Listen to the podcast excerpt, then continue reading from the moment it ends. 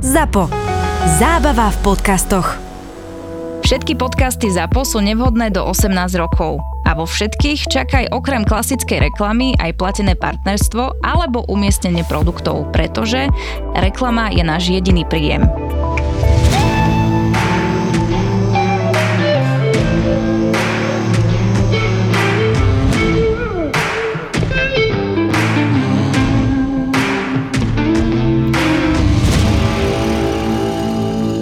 Taký paradox, že idú diskutovať teda ženy, čo je za mňa v poriadku.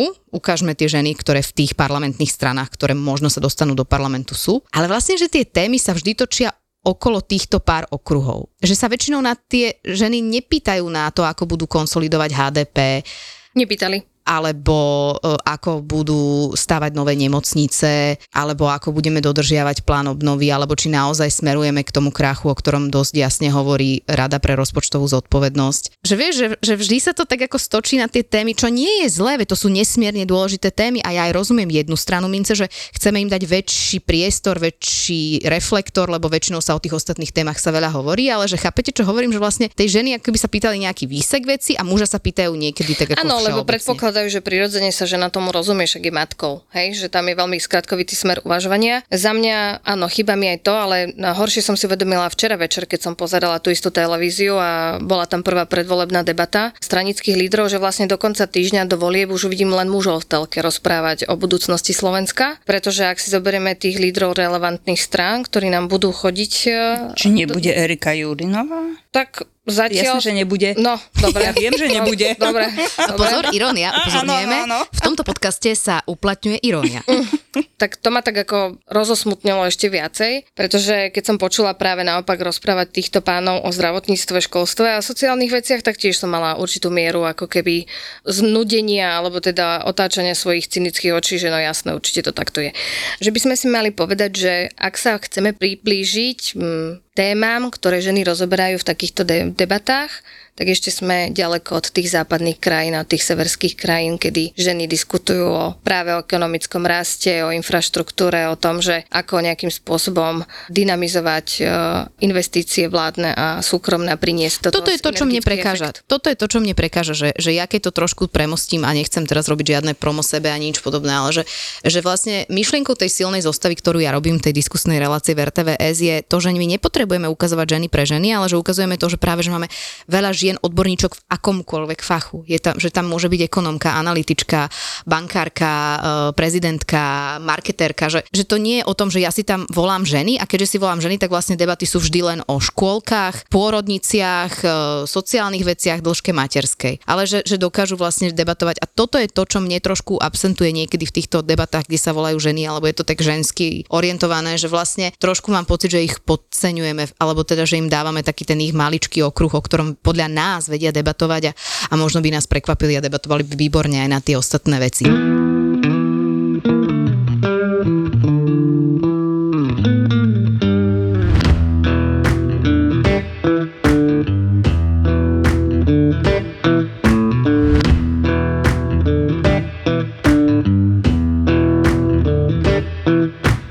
Ahojte dámy a páni, ktoré nás počúvajú, aj dámy tu. Mima je fyzicky v štúdiu, doklopkali sme, trvalo nám to z parkoviska asi 10 minút, pretože Mima je indisponovaná, má zlomenú nohu, v takej čižmičke teraz veľmi atraktívnej, takže som rada, že si tu fyzicky minule sme nahrávali online, teraz som rada, že to vieme urobiť takto naživo. Hej, aj ja, akože veľmi to prispieva k duševnému zdraviu, musím povedať, lebo bola som dlho zatvorená, už som cítila taký pokles na duši, ale teraz tak akože usmievam konečne. No takže jasné. Tak, to vidno? Žemi podcast, to sa musíme smiať. Je to úplne cez reproduktor, to sa šíri do sveta. Do sveta, slniečkové dni máme. Slniečkové dni, lebo Mima môže opäť chodiť inak, ale je to zase pekné, že niekedy si berieme všetky veci tak za samozrejmosť, kým sa niečo takéto nestane a potom ti stačí aj, že vieš výsť po schodoch. Vieš, čo hlavne sa sama osprchovať. Áno, to je tiež to sú veci. To sú brutálne veci, starať sa o deti, teda to ešte nedávam. A tak to zase je niekedy aj príjemné si trošku oddychnúť, nie? Áno, videla som veľa telky, musím povedať, tak dávno som už telku nesledovala, ako teraz je toľko programov, existuje v tej telke, zaujímavé, aj rôzne relácie chodia, tak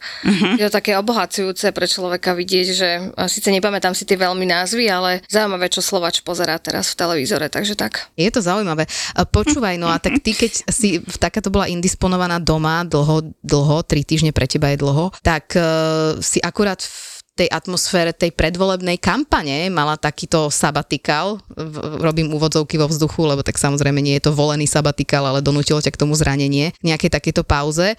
Zachytila si aj, a asi si sledovala aj nejaké politické debaty, alebo to, čo sa deje v rámci kampane, lebo ja ti poviem, že ja už mám niekedy taký pretlak, že už sa mi to všetko zlieva trošku, že ja počúvam to vždy v podcastoch, nepozerám nič fyzicky. Už niekedy ani neviem, že čo už som počula, čo už som nepočula, niekedy rozpočúvam a po 3 minútach zistím, že toto som už počula. Snažila som sa aj držať relatívne ďaleko týchto vecí, lebo samozrejme, keď to človek pozerá dennodenne v rôznych hodinách, či ráno, na obed alebo večer, tak takisto to dolieha na človeka takým zásadným spôsobom, že potom som už vlastne nič nechce, lebo keď si povie, že toto nás má reprezentovať po tých voľbách, tak takisto sa zaoberá tým, že koho vlastne voliť. Ja musím povedať, že ešte stále som nerozhodnutou voličkou. Čiže si medzi tými 18%, ktoré sú ešte nerozhodnuté? Áno, presne tak. Aj na základe toho, že som si teda prečítala všetky volebné programy, ale potom sú tam aj ďalší, ktorí deklarujú, že nebudú voliť, že nejdú voliť. Áno, hrá sa asi o 30% voličov. O 30% voličov sa hrá, presne. Inak to je strašne veľa.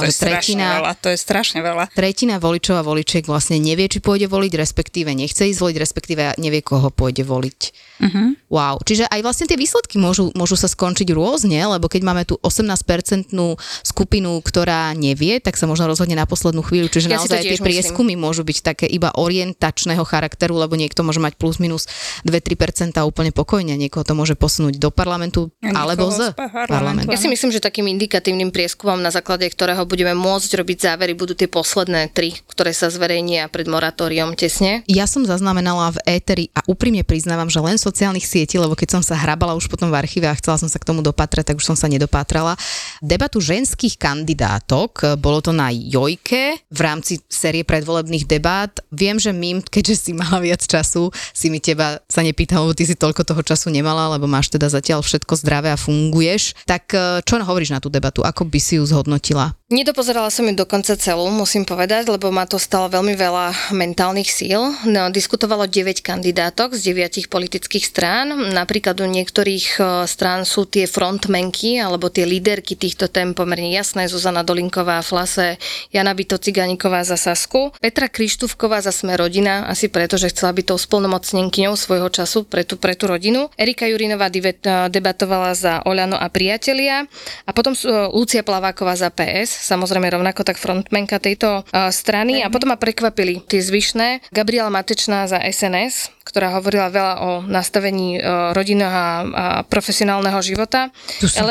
O tej som nepočula. Ale to sa mi zdá také presne riešenie predsedu SNS, že debata o ženských, no však aj ona je žena, pošleme ju tam, nie? No. Alebo sa tak poradil s tým bobrom. Alebo sa poradil s tým bobrom, ktorého má na záhrade. By si bobor poslal, dáme Gabiku.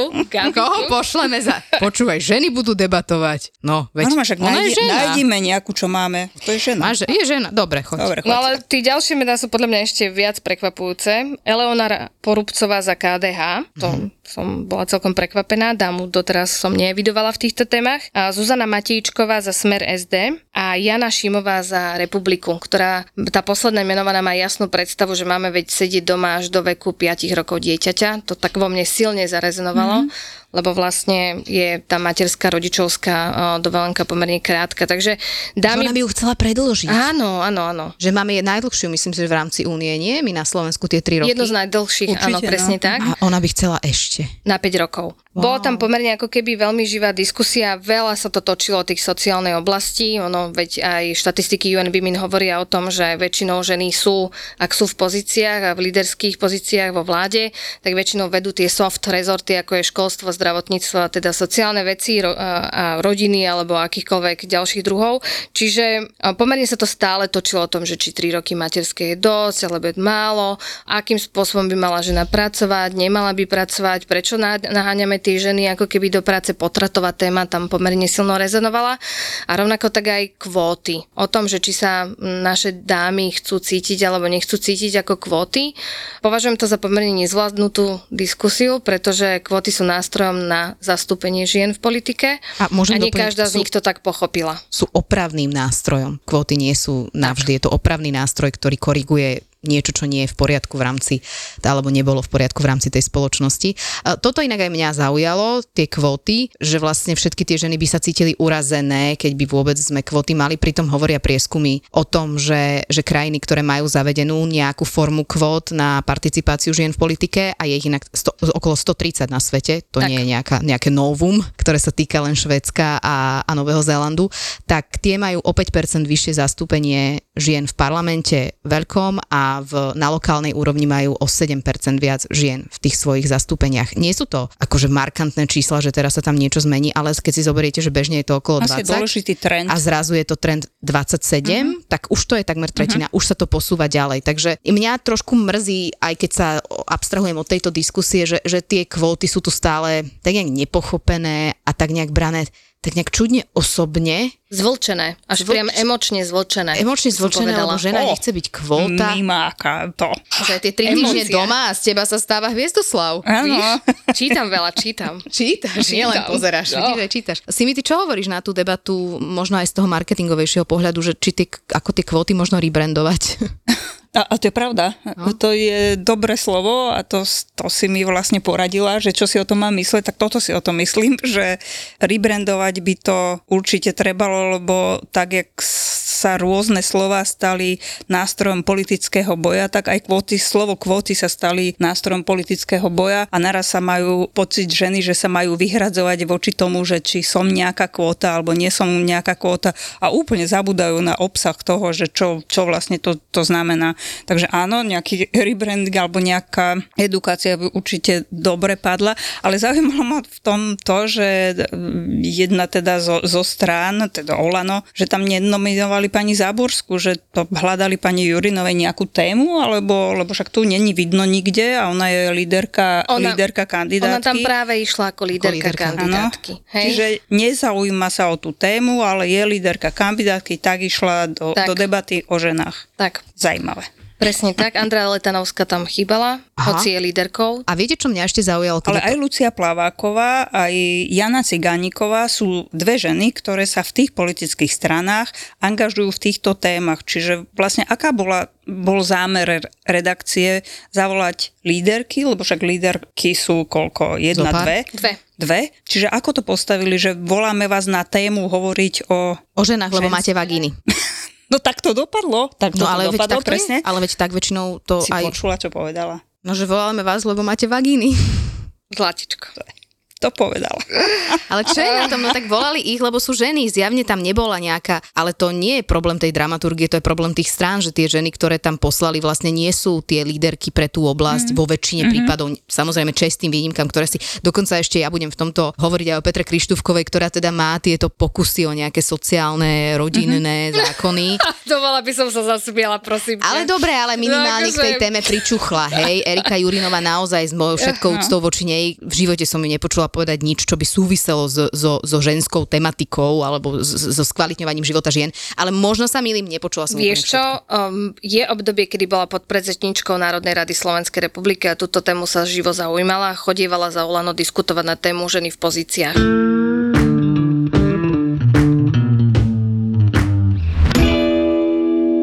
Ja si myslím, že je v poriadku aj povedať, že čo tam možno by sa dalo pre budúcnosť urobiť inak, lebo my sa trošku tým témam venujeme. Myslím si, že dramaturgia to robila prvýkrát a je fajn podľa mňa počuť slušný nejaký feedback, nejakú spätnú väzbu, ale opäť hovorím to, že to vzniklo, je úžasné a chcela som práve povedať, že ja som bola nedávno na debate s Ivetou Radičovou, že my sme boli dve diskutujúce v rámci iniciatívy Chcem tu zostať mobilizačnej kampane a moderoval to Mišo Havran. Ale nejaký človek, ktorý tam na tú debatu išiel, si asi všimol na tom plagátiku nás dve, lebo dobre, ako tie diskutujúce sme tam boli asi väčším písmom napísané a že hovorí manželke, lebo manželka na to chcela ísť, hovorí manželka, že no ale to, ak tam len ženy diskutujú, ja tam nejdem, ja sa bojím tam ísť.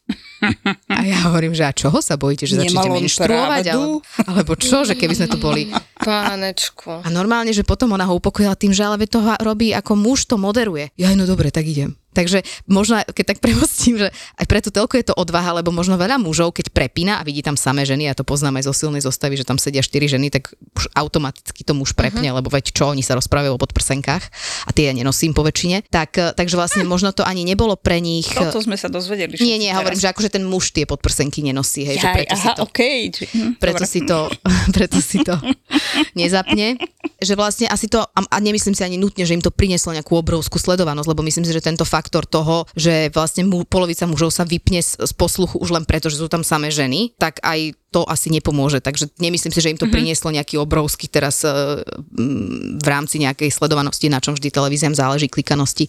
Takže o to je to pre mňa cennejšie, že vlastne to urobili. Ale priniesie im to napríklad aj nové obchodné príležitosti, to si treba povedať, lebo aj tie politické strany sa o to budú zaujímať a na druhej strane je aj veľmi fajn, že tie politické strany naraz dostali také upozornenie, že halo, aj tieto témy sú dôležité, lebo vieme na to robiť samostatné relácie, takže za mňa prakticky samé chvály. A ešte teda, keď sme pri tých chválach, chcem povedať, že my sme tiež iniciátorom, my ženy sme iniciátorom aktivity, ktorá volá ľudí voliť. Naša aktivita spoločná sa volá Nestrať svoj hlas. A myslím si, že je strašne dôležité, že sme dokázali sa dať dokopy a zorganizovať kampaň, ktorá bude pozývať ľudí voliť, lebo čím viac ľudí bude voliť, tým lepšia môže byť demokracia. To je akoby základný princíp. A celkom fajn vec sa nám podarila, že sme vybavili volebný vlak, že dovezeme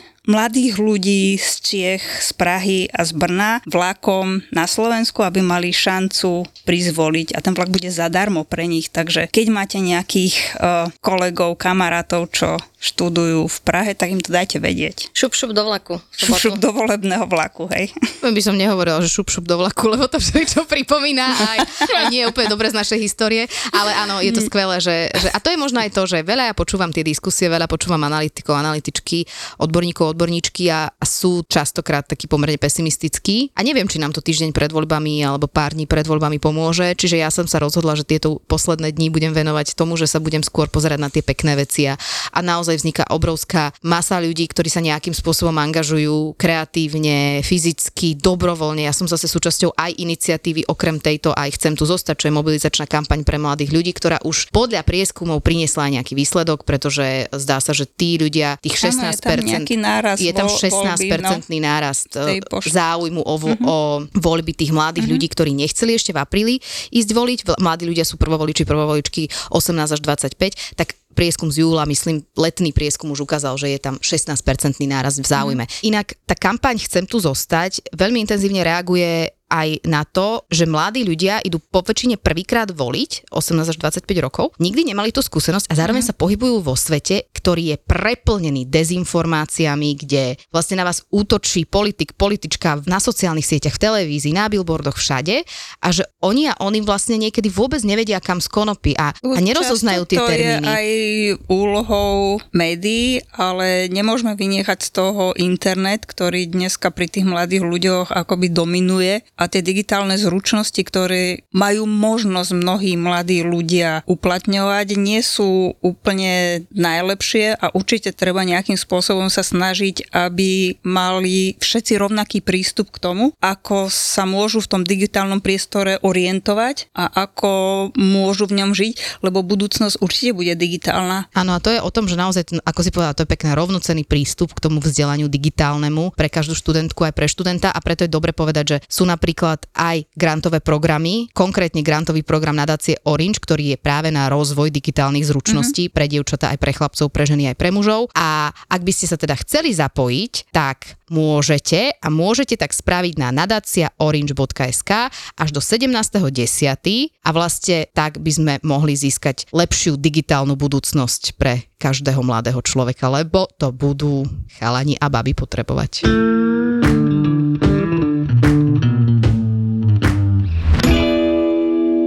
A keď sa veľa hovorí o tom, že čo bude a kto nám bude vládnuť a kam nás to bude ťahať, tak netreba zabúdať, že ten pilier tej občianskej spoločnosti je na Slovensku pomerne silný a že väčšinou najviac zamaká v čase, kedy je to tu najťažšie. A ja to naozaj som toho svedkyňou. Každý deň, posledné 2 týždne chodím po debatách, stretávam sa s ľuďmi, stretávam sa s takýmito iniciatívami a hovorím si, že keď tu máme toto, tak vlastne sa nemôžeme mať úplne najhoršie, hádam, lebo sú tu ľudia, ktorí sa vedia zomknúť a niečo urobiť. A možno som naivná idealistka, teraz traja ľudia sa plesli po hlave. Určite je to dobrý signál, že tých iniciatív je vlastne toľko a sú pomerne viditeľné. Túto vašu kampaň tiež je vidno v uliciach. Tá naša spoločná, kde my sme, tak to bude dokonca aj v televízii. A naozaj si myslím, že to je presne odraz toho, že tá spoločnosť, že je to není jedno, že tí ľudia, o ktorých sme na začiatku hovorili, tých v princípe 30% ľudí, ktorí buď sú nerozhodnutí, alebo naštvaní, alebo odhodlaní dokonca neísť voliť, že o tú skupinu sa hrá, lebo o tých vieme, že to sú väčšinou tí ľudia, ktorí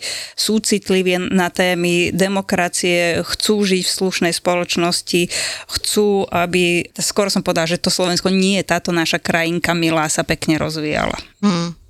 Ale zároveň by som nebola, tak som nabehla na tú vašu pozitívnu vlnu, že ja by som vôbec nebola... Toto, ako sa nám podarilo.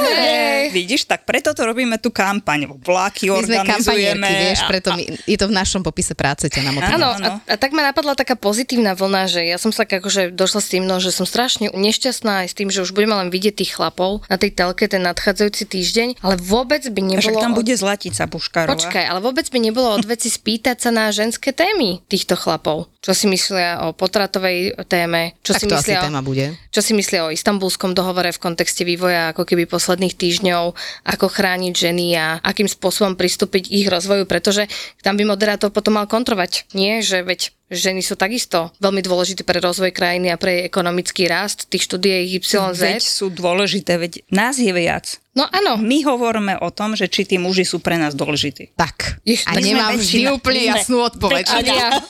Ani ja. A neviem, podľa mňa sa to líši každé ráno, nie? Keď sa ráno zobudíme. Podľa toho, ako sa vyspíš, aká bola dynamika deň predtým. Ale ja zase, aby som bola osobná, musím pochváliť môjho manžela, lebo keďže ja teraz kampaňujem. No ale tak my máme takú dohodu, lebo inak nič nerobí, vieš. Takže ja mu musím dodávať chvály takto, akože aj na verejnosti, on je taký extrovert. Tak on je teraz vlastne stále doma s deťmi a ja chodím po týchto diskusiách a mobilizačných eventoch a koncertoch a neviem čom. A on vždy tak hovorí, že už prídem domov, tie deti sú uložené, zlatičko a toto a povie mi, ako bolo, hovorí, už nech je po tých voľbách a príde tu nejaká tvrdá ruka, čo tie ženy zavrie doma, aby som konečne vypadol z bytu, lebo naozaj teraz ťaha intenzívne. Ja, tak on je to? Takže on je možno bohvie a ja budem musieť asi nakoknúť do tej volebnej miestnosti, že koho vlastne on bude voliť, že mu by sa možno tá 5-ročná materská tej pani, ktorú si spomínala. No my sme si to tiež vymenili tieto dni a tieto týždne skrz toho, že ja vlastne nemôžem nič robiť a neviem ísť ani s deťmi von, neviem ich obriadiť, neviem sa o nich postarať, tak vlastne Marian sa stará kompletne o celú rodinu, lebo my tu vlastne nikoho nemáme. Čiže som len takým štatistom na posteli, ktorý tam akože leží a sedí a rozkazuje a ešte toto a toto a toto a toto. No, čiže ty si vlastne taký niekedy taký ten štandardný muž v niektorých domácnostiach, aby som nepaušalizovala. Už mi chýba len to pivo, nie a ten zapnutý futbal, no ale ako keby vidíš potom, keď sa otočia tie role, že keď ten muž musí nabehnúť na tú ženskú, tak Marian bol typ človeka, ktorý chodieval spávať proste po polnoci, však on si ešte pozrie telku, bude mať svoj čas a teraz každý večer to vždycky dopadne tak o 9:00, že ja už nevládzem, idem spať, ešte si len láhne, že si ide pozrieť niečo na telefóne a už len vidím, len počujem teda hlavne, že aha, tak myslím si, že 9:00 padla rovnako ako s deťmi, takže sa nám to otočilo, že ja som chodívala s deťmi spať večer o 9:00 a teraz sme si to vymenili. Vidíš, takže všetko má svoje pre aj proti, tak možno keď by toto počúvali nejakí politici, ktorí aj budú ako muži debatovať v týchto diskusiách nadchádzajúcich predvolebných, ktorých bude hojno, tak si to treba uvedomiť, že a asi to je aj o tom, ako sa tá debata vedie, že tam sú naozajstné reálne výhody pre krajinu ako takú, pre Slovensko, pre HDP, pre naše hospodárske výsledky, keď tam je viac tých žien. No a toto sa málo akcentuje, myslím si. Hej, ale spadlo túto slovo, ten Istanbulský dohovor a taká tá mrazivá spojitosť s tými udalosťami, čo sa stali v Bratislave. Tak čiže ten útok na študentku, áno. Nebudeme to viac, nepotrebujeme to, ale iba ak náhodou niekto nevie, tak... Áno, ja by som sa všetkých tých, ktorí odmietli za to hlasovať, za jeho ratifikáciu v slovenskom parlamente, za tie neskutočné prejavy konferencie biskupov Slovenska, ktorá čítala v každom kostole v roku 2018 19, aká je to vlastne hrozná gender ideológia, spýtala, že či vlastne ako keby im nevadí to, že nesprávnym pochopením tohto európskeho dohovoru, ktorý nás chráni, nás ženy chráni a chráni aj mužov, nie je to len o nás, o ženách, a že reálne zavádza prísnejšie tresty za takéto rodovo podmienené násilie. Toto znie tak úradnícky. Aha, dobre. Za brutálny zlomyselný čin. Ohavný čin. Ohavný, lebo rodovo podmienené násilie je, že na to si tu ty. Ja som... Áno. Ty si tu na definícia, si mi hovorí ako bežný, normálny človek. Ale výsledkom toho je, a ja teda neviem, ale ty si hovorila o prama, ak to nie je tak, že človek, ktorý toto spáchal, môže byť menej potrestaný ako niekto, kto ukradne nejaké peniažky niekomu. Áno, že veď behal to aj v médiách, že v podstate tento pán čelí 7 až 15 ročnému trestu a pritom vlastne Rusko s Kočnerom dostali za zmenky viac. Hej? Čiže je tu otázka, že prečo? Že Rusko s Kočnerom ukradli tie peniažky a dostali väčší trest. A dostali väčší trest. Ako niekto, kto fyzicky ublížil a dá sa povedať, že zničil tú ženu, dá nejaký čas určite dostane spodnú hranicu. Môže dostať spodnú hranicu. Ak sa z toho niekedy tá žena dostane, nechcem to ja vôbec naozaj, vôbec sa nechcem púšťať do tej debaty, lebo si myslím, že toho bolo príliš veľa v médiách a príliš necitlivo. Ale iba aby sme dokončili, teda ak nám nerozumiete, prečo sme do toho zatiahli Istanbulský dohovor, tak je to práve preto, že keď by sme ho prijali na Slovensku, ten dokument, ktorý len chráni ženy a mužov a ich bezpečnosť, tak by takémuto útočníkovi, útočničke hrozil vyšší trest, ako mu hrozí teraz.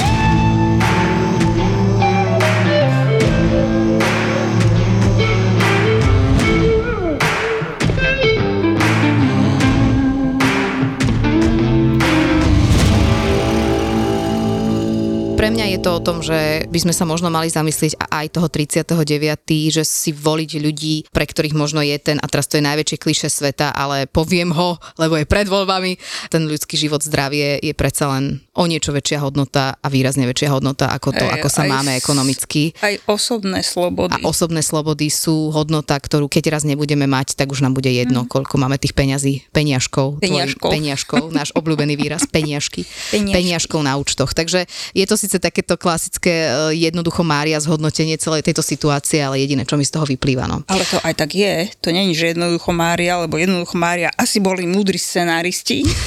Ja som to pozeravala so starou mamou. Inak tu v Ružinove kúsok. Tak to je akože, však to je koncept, to je základný koncept. Juan Carlos, že? Toto ti ja nepoviem, ja si pamätám len tie paródie, čo tu boli.